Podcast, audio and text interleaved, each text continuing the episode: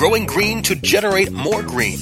Welcome to the Grow Show with Kyle Kushman. Each week we plant the conversational seeds about cultivation and the changing climate of cannabis culture. We'll peel back the layers of benefits of the world's most versatile plant, from food to fuel, from remedy to resource. CannabisRadio.com proudly presents The Grow Show with your host, multi award winning grow master and respected cannabis consultant, Kyle Kushman.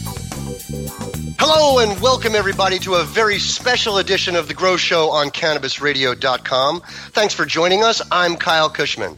Today I'm moderating a debate where we will discuss the California Proposition 64, which is the California Marijuana Legalization Initiative. You may have read about it being called the Adult Use of Marijuana Act.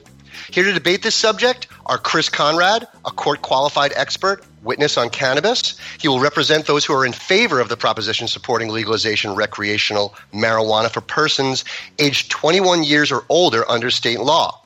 Sean Kiernan is with Weed for Warriors Project. He will represent those who oppose this proposal. Now, let me explain the format for our debate today. Before I get started, I do want to announce that CannabisRadio.com will be having marijuana election night coverage. And this election season, nine states have major cannabis initiatives on their ballot. And in keeping with the climate of this election season, cannabis is one of the most controversial topics on the ballot. Starting at 3 p.m. Pacific Standard Time on November 8th, CannabisRadio.com, one of the most respected media outlets for legal cannabis industry, will be hosting six plus hours of live television and radio. And this broadcast will be televised live on Cannabis Radio along with this debate. So now let me explain the format for our debate today. Chris and Sean will each have a chance to give a three minute opening statement, and I'll alternate questions as to who will get to answer first. First guest will answer, then the second guest will respond to the answer, and I'll come back with follow up questions, and I'll allow both guests to have dialogue back and forth. And then at the end, each guest will close with a three minute closing statement, and, and then I will give my summation of the show. So I'd like to start out by reading what the sample ballot of the general election says about Prop 64. First, I'm sorry. Let me uh, welcome Chris and Sean to the show. Chris, you there? Yes, I am. Thanks for coming to the show today. And Sean? I am, sir. Wonderful. Thanks for being here, you guys. This is really, really important for everybody, and I'm really excited to get into this. So let's start. I'm just going to read what it says here in the ballot. It says, Prop 64 Marijuana Legalization Initiative Statute legalizes marijuana under state law for use by adults 21 or older, imposes state taxes on sales and cultivation, provides for industry licensing and establishes standards for marijuana products, allows local regulation and taxation. Fiscal impact it says additional tax revenues ranging from high hundreds of millions of dollars to over 1 billion annually mostly dedicated to specific purposes, reduce criminal justice costs, and tens of millions of dollars annually. So now, Chris, we discussed this a little bit earlier before the show started, and Sean very graciously decided to allow you to have the first word. So if you give the listeners a quick biography of yourself. Sure. Yeah, I've been active in this movement for quite a long time. I started in 1988. Uh, have been involved in uh, tons of different things. I was a coordinator for the Proposition 215 campaign. I worked on Senate Bill 420. I worked around the state getting local guidelines put in place for this issue, and I Position 19. I've been consistently working in favor of medical marijuana, industrial hemp, personal rights to cultivate and grow marijuana, a regulated market. And uh, this initiative actually does most of those things. So I, why don't I just go straight into that? Uh, people can ask more about my background or come to chrisconrad.com to read more about the initiative or to learn more about me. Basically, um, I work as a marijuana expert witness in the courts, and so I see a lot of the carnage that's going on right now. This really you have to go back when California made marijuana illegal. The legislature did not do any reforms until 40 years ago in 1976 when it turned possession of marijuana from a felony that would get you a year in prison per joint that you had to a uh, misdemeanor that's a $100 ticket. Then the next time the legislature did any reforms for non-medical use of marijuana was in 2010 during the Proposition 19 campaign just before the election. They further decriminalized marijuana so an ounce is an infraction rather the um, uh, penalty. Now, the thing is, is that in the meantime, the voters had stepped in and done prime, and so that's what stopped. The legislature was in, legalized personal uh, cultivation and possession of a small amount of marijuana for personal medical use. provide safe and affordable access. Basically, it took them seven years. They created a defense, which is before 20 collective defense. Then it wasn't until last year, 19 years after voters asked them to do something, that they created the MCRSA, the Medical Cannabis Regulation Safety Act. And in doing so, they dismantled the SB 420 collectives. So, starting in 2019, when this medical marijuana bill goes into place, you either have a license or you're a felon, and you're going to be everybody who grows marijuana at home. Uh, if they're a patient, the local governments are allowed to ban that cultivation, and you are stuck the market will not have access to marijuana. And if you get in trouble, you're looking at felonies and misdemeanors and serious jail time. This is what the legislature has created for us. And so Prop 64 is where the voters are being asked to step in again and set things straight. What it does is it legalizes small amounts of marijuana, specifically an ounce of, concentrate and six plants at the home. It reduces penalties across the board for everything else except for it, it, creates a regulatory system which is similar to the Medical Cannabis Regulatory and Safety Act from the legislature, meaning that it creates agricultural licenses where people can go ahead and grow marijuana and sell it commercially with a set of two licenses from the local and the state governments. Uh, but it's mainly got these different parts. It's got a social justice section, it's got a regulatory section, it's got a tax and revenue section, and it's got uh, legalizes industrial hemp by taking away the requirement that farmers have to have a DEA license in order to grow industrial hemp. So when you add that all together, I think you're going to see that this is something that's really good for California moving forward. Sure. Well, thank you, Chris. Uh, you know, that does sound wonderful. It sounds a little bit like everything that we've been waiting for uh, in this culture to go forward. So, thanks for that description. And now, Sean, if you could give us a brief bio and a description of how you see the legalization issue shaping up. So, you know, I'd like to give a shout out to Chris and, and all those people working for Prop 64 who have done a lot of good and, and, say thank you very much, especially from myself. And my bio is, is, as simple as this I grew up in Los Angeles. I joined the military in 89 through 90, end of 93, spent almost all my time in Central America, ironically, fighting the drug war and also uh, the Marxist guerrillas down there at that time. From there, I got out, went to UC Berkeley's business school, Haas School of Business, Business Administration, and then decided to work in, in, the hedge fund community up until 2009, uh, where I basically decided to, to leave and come out to San Diego from New York. And through my own experiences that you can watch on CNN Weeds 3 and Vice uh, Stone Vets, the second one on Weedakit, and many of the we've done uh, got involved in the in the movement in a very different way than Chris and most people. Where I started working in the movement for Sue Sisley, the University of Arizona professor who was fired, and you know Chris has a tremendous amount more time in the movement than me. But my my you know what we are now is working on the front lines, and I think that's that's where the difference is. There's no doubt in my mind that Prop 64 will create a, a legal environment, and that legal environment is good in, in many ways. I, I, think the biggest issue we have at the Weed for Warriors and myself is what we see is, is, is there's a bunch of cracks that a bunch of people are going to fall through, and maybe we're too idealistic in that we're trying to you know look at the poor vets who tend to be poor, working class. They are not going to be able to participate, in our opinion, in the legal cannabis community, and therefore they will be in the black market and have the future governor and president maybe of the United States calling them bad actors in his Modesto Bee, uh, it sets up, you know, that the prohibitionist will continue their war on marijuana just on the black market, which, in my view, given my extensive background in business and economics and analysis, it has a very real chance of being much bigger than it is today. Um, so I think that the law of unintended consequences was where I will focus on why I think Prop 6 bad for California and particularly bad for disabled vets, disabled people in general, and anyone on a fixed income. But it is going to create a legal market that's very good for people who have the ability to participate in it, and that tends to be people with money. So I'll leave it there as my introduction, and I look forward to this conversation. Well, thank you very much, Sean. I, I want to thank you for be, being so respectful and thanking Chris for his work. I want to thank you for your work with veterans and wounded warriors and such, and for your service as well.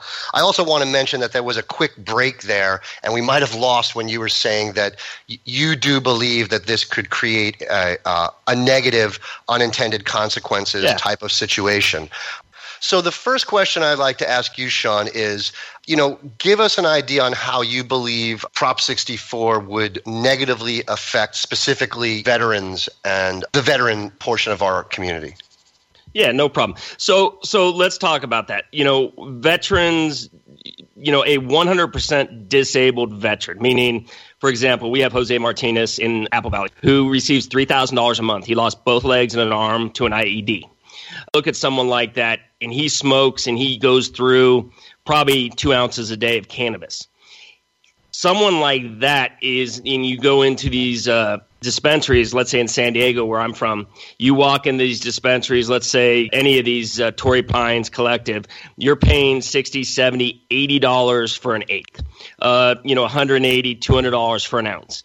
Guys cannot afford that. So the option that Chris and that side will say is, well, you can grow your own. And that's just not a realistic option for many disabled vets, whether it's because where they live, they live in a community home, an apartment complex. So, you know, let's take a veteran who's dear and near to our hearts, Jose Martinez. He's a triple amputee, lost both legs and arm in an IED in Afghanistan. He will smoke two ounces a day of cannabis or go through a similar amount of, of wax or extract. So someone like that is not, you know, they get about $3,000 a month from the military to live on. He has a wife, he doesn't have any children, but that's just not going to enable him to buy and procure the amount of cannabis that he needs in the dispensary setting that will be the legal outlet. And so someone like that, unfortunately, is going to have to turn to the black market, meaning the friend who sells for a lot cheaper. He can buy an ounce for 80 bucks or 70 dollars of the similar amount of cannabis. So when we look at that, Chris and the other side is going to say, well, you can home grow. Again, someone like that and many of our disabled vets, that's just not a realistic option. So one of our concerns is, and, you know, our, our favorite Lieutenant Governor Newsom said this in the Modesto Bee, one of the legal market is going to be the elimination of market. And he called them bad actors. And so when he calls someone like Jose Martinez, who's going to have to turn to the black market, a bad actor, what he's really saying in our fear is he's he, they're going to turn loose the prohibitionist, the marijuana, you know, prohibitionist state to fill the jails onto the black market and that is going to be a lot of disabled veterans. Yeah, it's going to be diverters, people growing to send out of state, but it's going to be a lot of disabled veterans, poor people, working class, you know, dock workers that don't have the money to buy 60 70 dollar eights. and that's before the tremendous uh, taxes we're going to see put on these things so our biggest fear for veterans is simply this you are going to force them onto the black market and criminalize a group of individuals who have done so much for us. And it's not just veterans, as I said, it's all the disabled, the sick, the poor, the working class. And so it's a continuation of what we see in this country on all wars a war on the poor. Ironically, Gavin Newsom, who argues against this, now justifying a system and pushing for a system that's going to continue and accelerate the war on the poor, which, if we're going to be honest, is most enlisted veterans. So that that is the best way I can say it. I, I, I hear what you're saying, Sean. And before I, I turn this over to Chris, I want to say that um, my understanding uh, is that uh, this law would definitely bring prices down. And that's one of the big fears that people who are opposing it, uh, specifically the uh, we'll call them mom and pop type producers, is that they're going to be run out of the business because the larger producers are going to be able to produce it at such a more efficient rate that the prices are going to come down. So, Chris, I'd like you to address Sean's comments. Yeah, well, um, the first thing, of, of course, I would I would join in and give kudos to Sean for his work that he's doing there, and to the vets who've gone out and um, you know struggled for this country, and, and it's a disgrace the way our country has treated people since they came back. I think that he's misdirecting his uh, uh, his concern here. The problem is that the legislature struck down all the defenses last year, and all these veterans, everybody's going to be facing the same felonies for doing the same things that he's talking about now, unless they're part of the medical system. The medical system, which is going to be more regulated than the non medical system that Prop 64 does. It's going to be easier to get into the business with Prop 64, making it easier for people to get access to these different things. Like, uh, uh, Sean, it's completely easy under this initiative to go ahead and uh, have a nonprofit that's dedicated to providing low cost marijuana to veterans. In fact, the hardship of the group could could be consideration. They, uh, there's this question as to whether there should be a special license specifically to do that, in fact, in the initiative. Otherwise, you would be able to do it yourself. But what's missing out of this whole equation to me is I didn't hear anything in there from Sean that said why keeping marijuana illegal, why keeping all these felonies in place is going to help veterans. Uh, I, I do believe that people growing marijuana other is going to be a way that people are going to bring the price down. I believe that the fact that we're going to have more competition is going to bring the price down. For people who need two ounces in a, a short amount of time or who are using the wax and uh, say the full extract cannabis oil, we're going to need to have big scale production to get those prices down right now. I don't know if you know people who are using a gram or two a, a day of that uh, oil. That's very expensive. So we need to move this to the next level. And as long as we're hobbled in this situation where only medical marijuana patients get it, uh, by the way, here's another thing. Uh, this gets away cops from searching people for for the odor of marijuana. Vets are not going to have to buy a doctor's note in order to be protected anymore. They're uh, going to have uh, the opportunities to uh, do a lot more stuff, get into the industry, even if they have prior arrests with this initiative. Without it, that's not going to happen. Uh, this is opening a lot of doors for people, creating opportunities for groups like what Sean is doing to really reach out to the veterans even further. And and I think that when you look at the whole thing, this is a really good initiative. I think we should vote yes. It shouldn't be limited just to medical patients. All people should have access to marijuana. Well, that's a good good question, Chris. Sean, um, why do you think it would be better to leave the law as it, as it is, as opposed to passing this proposition? Okay, and again, we're going out, and so I'm gonna. I, I think I heard everything that was said. I don't. Uh, I'm a huge supporter. A lot of the patient groups who are against this are huge supporters of a legalized market. Absolutely. If you ask me, one of the things Prop 64 is going to do well is something they're to it's to raise taxes, and I think that's an important thing. I mean, I think we can give back to the state and do a lot of good things with it. Now, the problem is there's 200 plus pages with the three parts that begin MRSA uh, and or MRCURSA now, and then the Prop 64. The economy is to scale the price. I, I just you know. Milton Friedman, a Nobel Prize winner, said this anytime the black market can provide a good cheaper than the legal market, it will exist. And I just don't see it getting to a price that will eliminate the black market, primarily because remember, you've got 15% tax rate you're putting on this excise tax through Prop 64. What we see right now is your localities are putting tax rates on this at up to 10%. Then you're going to have a uh, state, you know, your local regular sales tax, and then you have the VAT tax. So these guys are going to be paying up to 40 plus percent taxes with regards to seeing cannabis. So the idea, and Russ Belville said this in the debate we had in Sacramento, that cannabis prices are going to fall dramatically in California that has such a developed cannabis market, I would I would take exception to. I don't see opening up the cannabis market to 40 million people overnight and the expectation and, and, listen we're on the front lines we we know most growers we see what's going on just don't see the cannabis prices falling to the extent that they're going to compete with the black market and pull close the black market so that's the first part i would say there but so i'm not against the legal market we support it the economies you guys talked about i think they're wishful thinking and with regards to you know the illegal and legal listen we hate MRCURSA. And it's our standpoint that if Prop 64 doesn't pass, a lot of MRCURSA is going to be sued in the court of law. And just like plant counts in SB 420, that they will be ruled unconstitutional. Because people need to understand that basically AUMA is a voter passed initiative. Prop 15 is a voter passed initiative. They are superior to anything passed by the Senate, the Assembly, and signed by the governor. So anytime anything signed by the Assembly or the Senate and signed by the governor challenges or impedes onto Prop 215, we as individuals have the right to go to a court, sue, and say they're violating the voter passed initiative. Now, there's some debate. I mean, obviously, much of MRCURSA and that's out there, this is a dirty little secret, is up to interpretation. You know, we had a conversation with Amanda Reiman when this first came out, when I first read it, and I had some questions. And she forwarded me an email from someone who obviously wrote this thing and his answer was simply this. Well he says we can't he can't give cannabis away. We don't agree with that but it doesn't say anything in the initiative so what we're doing is we're, we're making judgments based on these things that may not follow through. A lot of it's going to be dependent on the marijuana czar. A lot of it's going to be dependent on the the bureaucrats who you're asking veterans to have faith in. And trust me, I don't think anyone in this country has more experience dealing with bureaucrats than veterans, and it normally does not turn out well. And I'll take exception to uh, one thing that was said AUMA with MRCRSA is still prohibition. We are still criminalizing the own, you know, the the much of the cannabis world. I mean, if you're caught with over an ounce, potential jail time. So you have a lot DUI. We talk about the DUI issue. You know, possession. My understanding, and maybe Chris disagrees, is you know after they put these things in child-proof bags. I'm about to break in.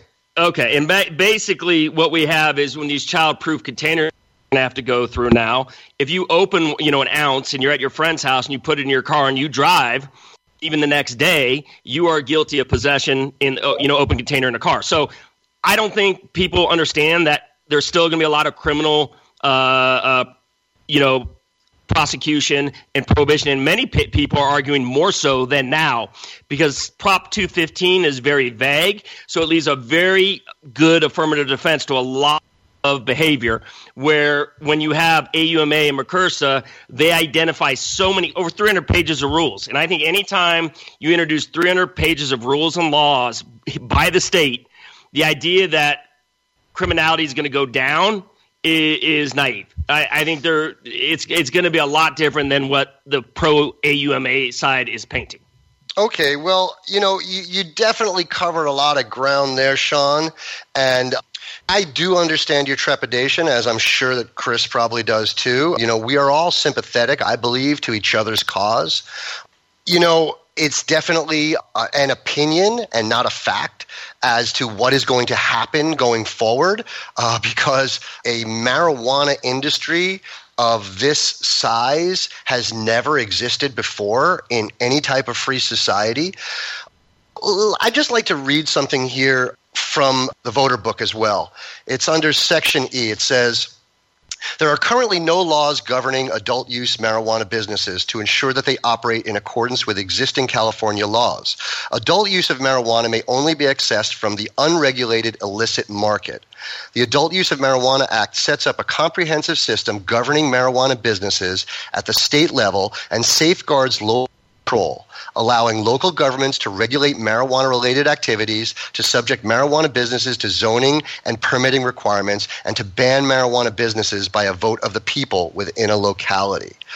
Chris, could you speak to me on why this is going to help us?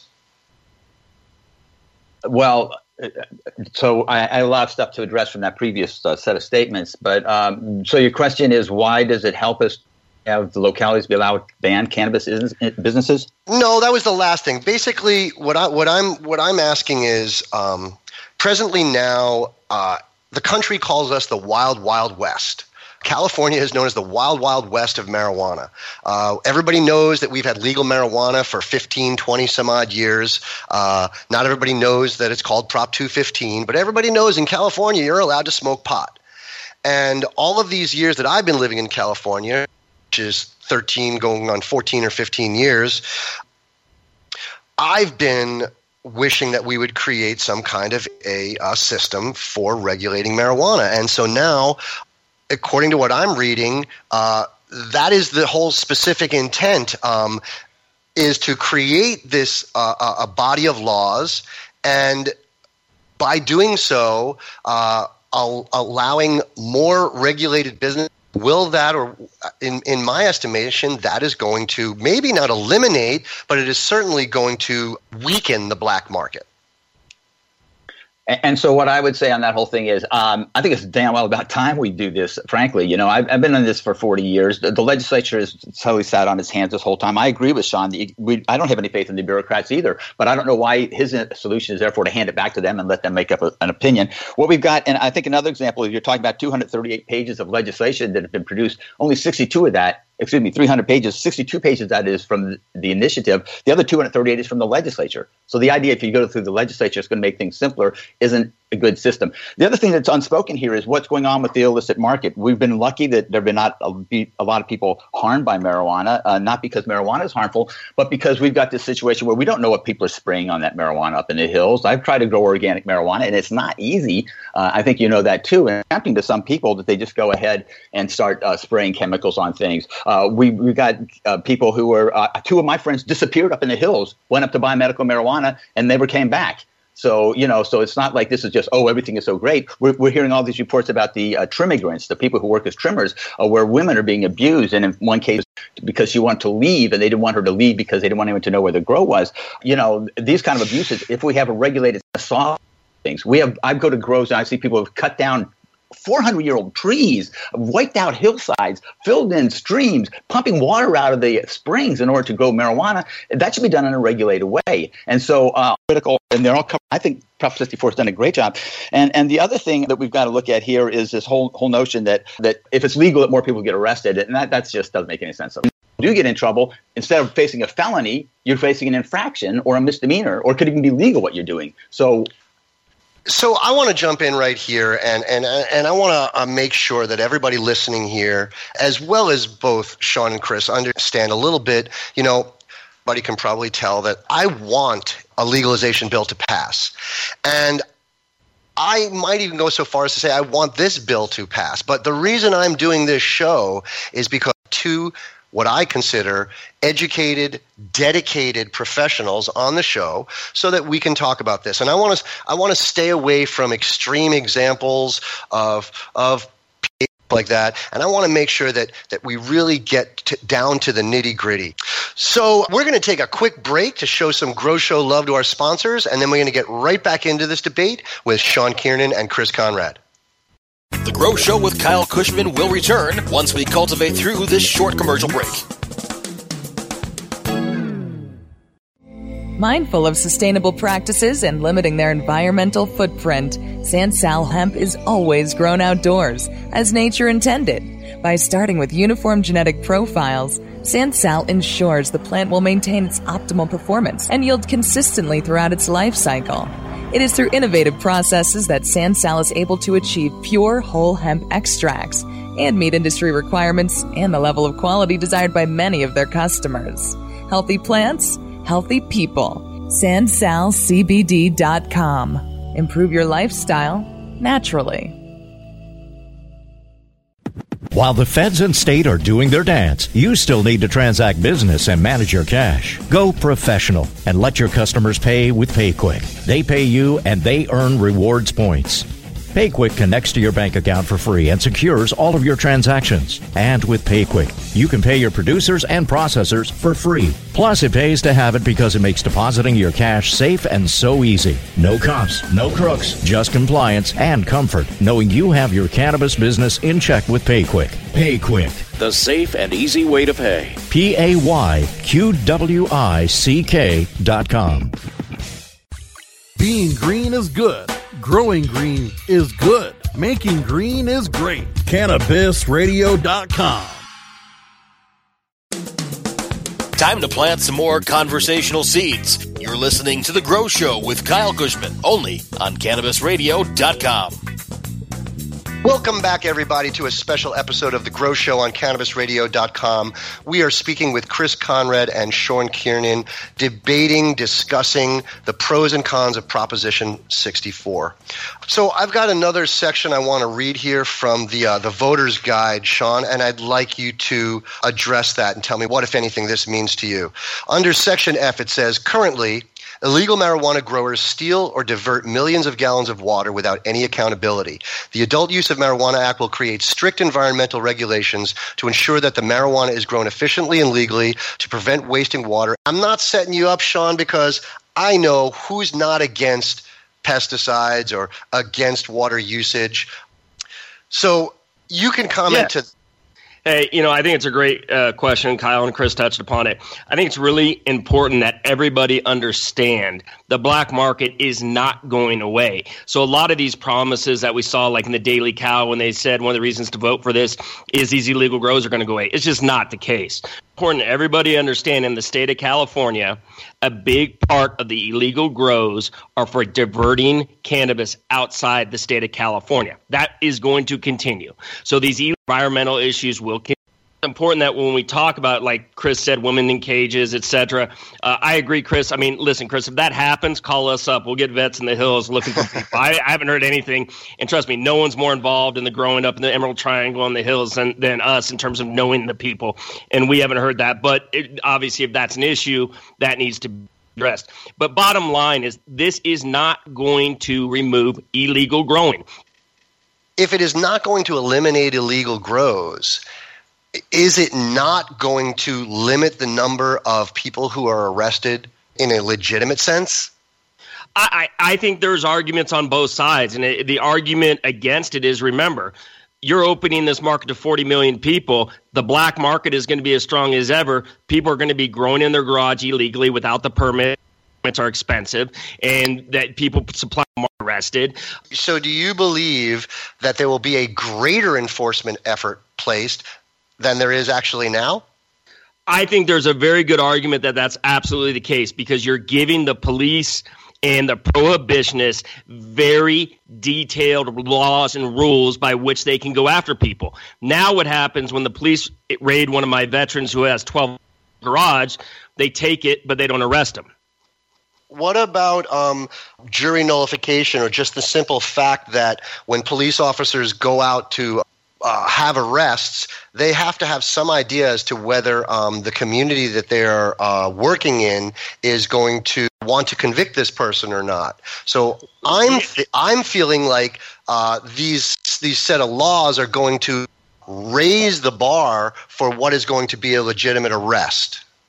Uh, I would disagree, and I'll tell you why. I mean, and Chris can help us here. I think 70 plus percent of all counties and, and places have under MRSA prohibited growing and, and dispensaries, et cetera, already.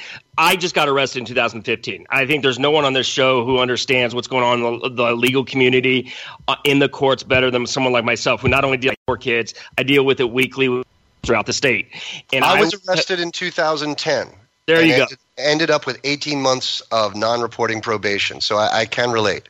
I, yeah, I got a little different. I got uh, two months on a, a, ankle bracelet and three years of reporting probation. You know, the, granted, I was doing, I was shipping cannabis to veterans outside the state, uh, so I take my punishment as, as uh, reasonable. Uh, so, bottom line is this: no, I, I think you are giving the police 200 plus pages of laws and rules. You're giving bureaucrats 200 pages of laws and rules that are much more detailed than Prop 215 affirmative defense, which makes it kind of ambiguous, which is actually good when you go to a court of law, although you do have to deal with the arrest. These cities that don't want it, these counties that do not want it, are going to become more aggressive, going after the people who are growing. And the problem is, if you're now in a city that or county that doesn't allow anything to cannabis. You've got to go to someplace else or you got to get into the black market. So that's our fear. Okay, Chris. So why do I believe that um, that the mere presence of this law is going to limit police activity? Well, because it limits police activity. A lot of these things, you're not going to be arrested. You're not going to be a prosecutor if you do the things that are legal. Legal. It gives us solid uh, guidance as to how that's supposed to work, what's legal and what's not. Now, I, I think that. So, what uh, about what what about the people who are not following the laws? Is there my understanding, and, and and it's not just from reading the law; it's a bit of a just an intuition. Is that when you make something legal for adults to use, that the whole perception of it is going to make things better? Yes, no. Well, I, I 100% agree. I, that's why I'm very strong yes on 64. I think it changes the whole dynamic there's plenty of things I need to address in here. First sure. off, Prop 215 is, 15 is very specific. It says a patient and or caregiver with a doctor's recommendation is exempt from two laws, and that is the uh, cultivation and possession laws, that they have to prove it in court, that they have to prove that they're a patient, that has to be a prior recommendation, that local governments can ban uh, home grows, that local governments can ban businesses, uh, that and if you get convicted, you're guilty of felonies and you will be sent to prison. The next thing is that SB 420, which is really referring to, that's the vague one. And that's the one that was eliminated by the legislature last year and replaced with these 238 pages of strict regulations, which I believe are untenable, the Medical Cannabis Regulation and Safety Act, which they've already written once. So, what Prop 64 does is it dials that all back, makes it into a situation that is workable. Things will be legal, things will be decriminalized, people are going to be released from prison, people are going to have their records cleared, people can get into the industry. I disagree with Sean. I think that competition is a good thing you open it up to more businesses, that's going to bring down the prices. So, I, Sean, I what, Sean, what do you have to what do you have to say yeah. to that about that that uh, more people are going to get out of jail? Well, well, listen, and- yeah, yeah, let's talk about that. Uh, one, uh, I think that when you talk about the people who are going to benefit and not benefit, people with money are going to benefit. They're not going to be touched by law enforcement. But as we see it with the judicial system in our country and in California, the poor working class, remember, which is the veterans, because they're disabled veterans, are not treated the same. They don't have bail, they don't have access to an attorney. And so when they remember can't get access to cannabis through prices, they have to start resorting to the black market, which again, those rules, like Chris says, they're the ones who are going to be taken go after by the DAs and the police. So again, one of our big objections is this. Prop 64 in MCRSA is going to legalize cannabis, right, for rich people to provide and use cannabis. People in Gavin Newsom's Marin City. Uh, but what it's not going to do, it's not going to help disabled veterans like Jose Martinez, a triple amputee, access and use cannabis in a legal way because he can't afford to get the cannabis on a level of paying $60, $70 an with the taxes. And again, I just disagree. I think the black market's going to explode. I think the the idea that uh, cannabis prices are going to cr- in California, which had a very mature cannabis market to begin with. So looking at Washington, and Colorado just isn't the same, is naive. And so I, I appreciate where Chris is saying we all want legal cannabis, but introducing MCRSA and AUMA, and remember, AUMA is needed to make a lot of MCRSA legal because they need that voter passed initiative to supersede Prop 215. The view that they're painting isn't realistic and it's not going to happen. Well, you know, I, I just have to say here, I I want to thank you guys for for this debate. You know, everybody has got a legitimate fear. Let's just say, I don't really think that this is about. Um, of course, it's about the facts. It's about the the letter of the law, but I think it's equally about the fear of the unknown. Listening to both sides I've been doing not just today and on the show, but um, it's kind of what I do. Um, I exist, Kyle Kushman exists to further the idea that cannabis, medical marijuana, is good for society. And, and what I'm seeing is that we have so much to agree on that there are a lot of specifics that we can't agree on. But I just see, personally, I see a lot of things like taking the marijuana market out of the hands of the illegal and and making a regulatory structure um, requiring non-medical marijuana to be cons- comprehensively tested by independent testing services for the presence of contaminants requiring non-medical marijuana sold by licensed businesses to be packaged in child resistance containers. There's another issue that we haven't even touched on yet, which is the Adult Use of Marijuana Act ensures the non medical marijuana industry in California will be built around small and medium sized businesses by providing large scale cultivation, but by prohibiting large scale cultivation licenses for the first five years. Sean, do you not think that the small businessman is going to get a fair shot in this? Yeah, that is an issue for a lot of small growers that I know. Given we're not really in that, it's not an over, it's not where our primary concern is. But obviously, a lot of other people small growers are concerned about that and whether or not it's set up in a way to fall through on how you describe it i think is a question. I think that you hit it on exactly. This is about interpretation and people have different interpretations. I absolutely want to support and protect the small growers the family business the mom and pop. So I hope it does what you say, but obviously a lot of people disagree with you. So, Chris, uh, you know, I want to give you a second here before we we end this uh, second to last segment that we have here to give us about how you think the business end of this is going to end up for for small businesses, small to medium sized businesses, and what are their opportunities.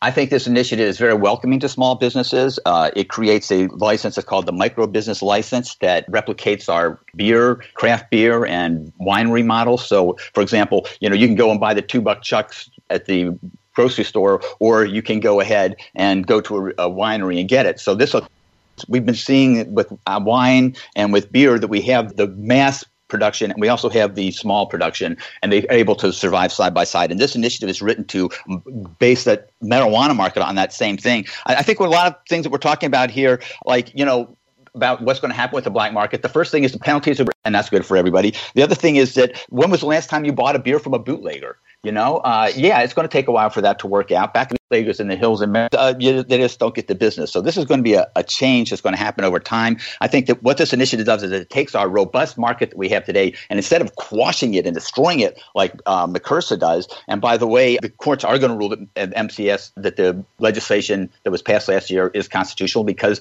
the initiative doesn't change the two protections that Prop 215 gives, and we've already seen what the courts have said about that. So this is uh, be held unconstitutional. That that's a uh, very bad basis to make your future decisions. This initiative will also not be held unconstitutional. It's written to go along with things, and basically it creates new opportunities, new jobs, small to big licenses. The big licenses wait for years to decide whether they get there or not. It has anti-monopoly provisions. Uh, people with priors can get into the business. You know, it's got hard anti-hardship provisions. You have appeals if you were denied a, a license of good stuff for the businesses. And I think that the, the fear that we have here is unfounded. Don't be afraid. Vote yes on Prop 64. Well, thank you guys. This debate is uh, very educational and entertaining. I appreciate it. We have to take one more quick break, and then we'll be right back with our closing comments from Chris Conrad and Sean Kiernan. The Grow Show with Kyle Kushman will return once we cultivate through this short commercial break. Oh, let the marijuana llama tell you something now about a game for your phone gonna make you say, wow! The game's about the game of growing cannabis for cash. Grow the seed, sell the bud, put the savings in the stash. Little by little, your empire grows large. Put different celebrities inside your entourage. You can choose to play with Snoop or me or Cheech and Chong. Cypress Hill, Willie Nelson, Wiz Khalifa with a bong. The name of the game is Hempire, that's the point. Download and play while you light yourself a joint. The business of cannabis should be no crime. Hempire is even hot proved by the man who run high times. Oh yeah? Get it on Android and I and iOS today. Marijuana Llama out. Got to tend to me own crops, you know. Money don't make itself. Hempire The political climate is at a fever pitch, and the fight for the social fabric of America is set for battle this November. Tuesday, November 8th, the cannabis liberation movement takes a huge step forward and Cannabis Radio is here to chronicle this legendary moment. CannabisRadio.com and the Cannabis Radio News team will feature wall to wall live coverage of all the coast to coast voting of state amendments, ballots, propositions, and initiatives that will further progress the cannabis crusade. Join us November 8th for Vote 2016 The Path to Cannabis Freedom, only on CannabisRadio.com. How high do you like your profit margin? CannabisRadio.com. Time to plant some more conversational seeds. You're listening to The Grow Show with Kyle Kushman, only on CannabisRadio.com. Hello and welcome back once again to the Grow Show on CannabisRadio.com. We are having a wonderful discussion about the Prop 64 coming up on Election Day. We have Chris Conrad here, court qualified expert on cannabis, and Sean Kiernan, who runs Weed for Warriors. Uh, you guys have been great, and uh, I really wish we had more time. I'm sure we could go another whole hour on this, but basically, I'd like to give you each three minutes to sum up your position on Prop 64. So we started off with Chris, so I'm going to give Sean. I'm going to give you the the last word first. Okay, yeah, great, thank you. So I think what where we differ a lot is very few people think this is great legislation. What we hear is we know there's a lot of problems with it. That has to be worked on post passing AUMA. And, and, that's our concern, is because the analogy I would use is the old Elmer Fudd Daffy Duck Bugs Bunny cartoon, where Daffy Duck is saying, shoot him, and Bugs Bunny goes, shoot him, shoot him, shoot him. So, you know, when we talk to NORML and we talk to DPA and MPP, they say you guys are right behind closed door, that there will be cracks and the people falling through those cracks the poor people and the disabled. And their argument is let's work on that afterwards. And our concern with bureaucracy is changing it afterwards is going to be impossible. And maybe we're a little naive given we're veterans. We don't want to leave our brothers and sisters who got us here the sick basically because of medical marijuana behind. And, and, so when I look at that, I think that's our biggest issue. And so when we say do it right the first time, SB 420 expires in 2018, you know, let's do it right the first time. When Jerry Brown got everyone in a room, he said pass this, and we know uh, Alice Huffman of the NAACP, we know these people, we talk behind closed doors, they know there's problems. And so when we look at it, we're saying do it right. Don't don't say, oh, you're giving us a few little crumbs let's take this. I mean, I call that the Stockholm syndrome. And a lot of these things are given us like CPS. They're just really not. I mean, I went through this with four kids. Most CPSs in California's rules already. You know, hey, cannabis should not be used as the sole reason to take someone's kids away. It's already the rule. So a lot of these things we're being given aren't really being given. And I don't call this legalization the correct economic term is regulatory capture. They're trying to capture an industry to tax the hell out of it.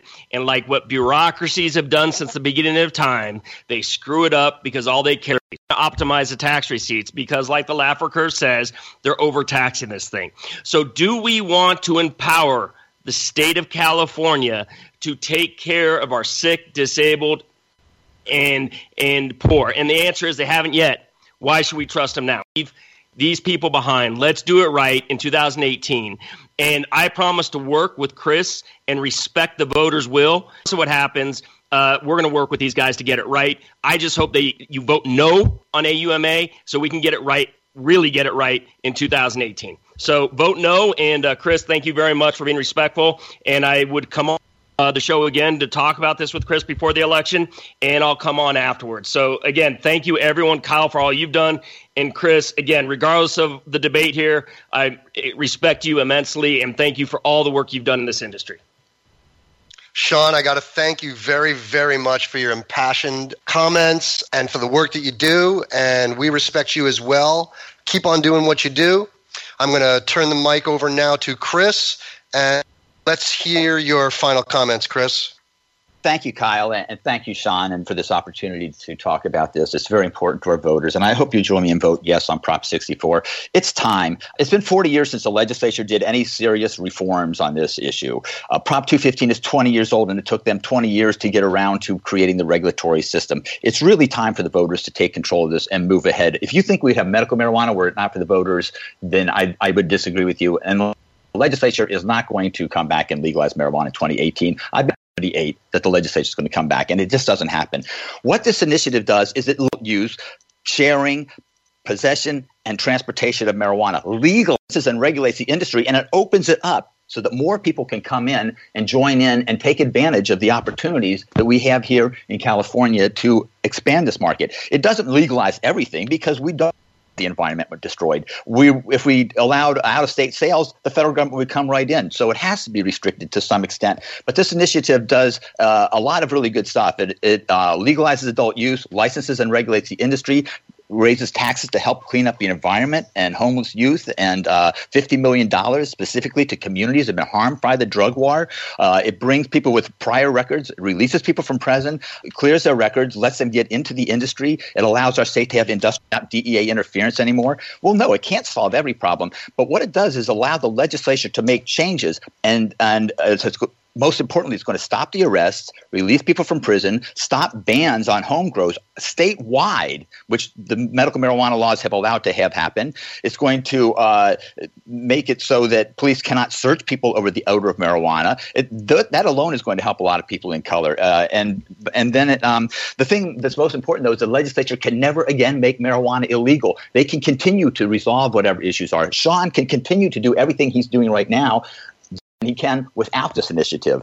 The thing that we'll never cannot step in there and make marijuana illegal, and that's the bottom line for us right here. We can always improve upon the things. This is not a static situation where on election day it has to be exactly one way the world's going to change. The market is going to change. A lot of things are going to change. And so this initiative gives us the flexibility to move forward, that puts us onto a new level. The social justice of this thing is so profound, and even more important in a way is the message it sends to the world. If we vote no on this initiative, we're grinding to a halt the, the results of more than 20 years of progress on this issue and saying, well, we're at the finish line, but let's not cross it because maybe the legislature will be nice to it this time nonsense. This is the time to take the step forward. If we do this, it's going to create a situation where Alaska, Washington, Oregon, California, and then uh, Canada said they're interested in legalizing, Mexico's interested in legalizing. We're going to have the entire West Coast with me. And we are the generation can, that can do this. And this is the election. This is the vote. And that vote is yes. Thank you very much. Wow, Chris, I thank you as well. I got to thank you both for really making this a really good discussion. I'm honored that you both came on the show for me. I thank you for your time. And we will all speak again soon. Hopefully, we'll be doing it in a room where we can share a joint. What do you think of that? Sounds I'm good to me. all right, you guys. We are about out of time. I thank you guys for your time. and thanks. Thank you guys. Thanks. Bye. So I've got a couple of minutes left here, and um, I think I'm going to give y'all uh, my summation of what I've heard today.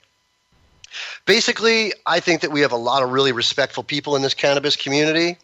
And I know for a fact that we have a lot of people that have been fighting for social justice and to right the wrongs that have been done to not only the cannabis community, but the entire community of recreational drug users, you know?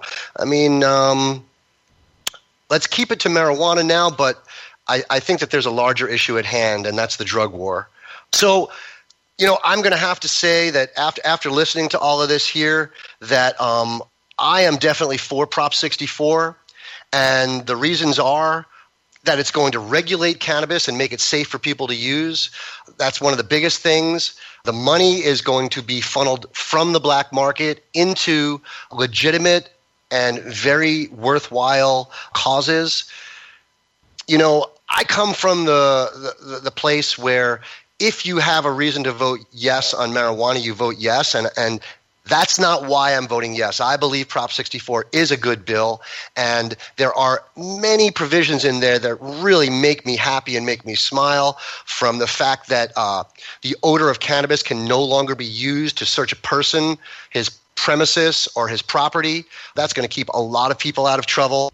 Um, the fact that uh, simple infractions by young children in school that may be 17 or 18 and might have a prior record, so that would lead the uh, the authorities to want to charge them as an adult. They're not going to get end up with a felony on their record starting at age 17 or 18.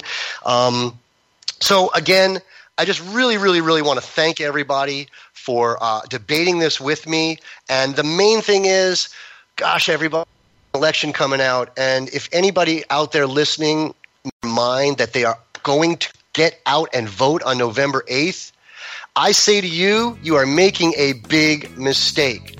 This is a pivotal time in our country's history. Get out there and vote. Vote your conscience, vote what you think is right. Unfortunately, we are out of time. I want to thank our guests and producers for making this show possible. Please make sure to check out my website, kylekushman.com. Follow me on social media, upcoming events I'll be t- attending, and subscribe to my newsletter. You can find new episodes of The Grow Show every Wednesday by going to cannabisradio.com or subscribe to the show on iTunes, Stitcher, and iHeartRadio. I want to mention again that CannabisRadio.com is announcing election night coverage. And so, starting at 3 p.m. Pacific Standard Time on November 8th, CannabisRadio.com will be hosting six plus hours of live television and radio. This broadcast will be televised live on Cannabis Radio. So, I want to say goodbye to everybody. Thanks again for joining us. As always, please stay lifted.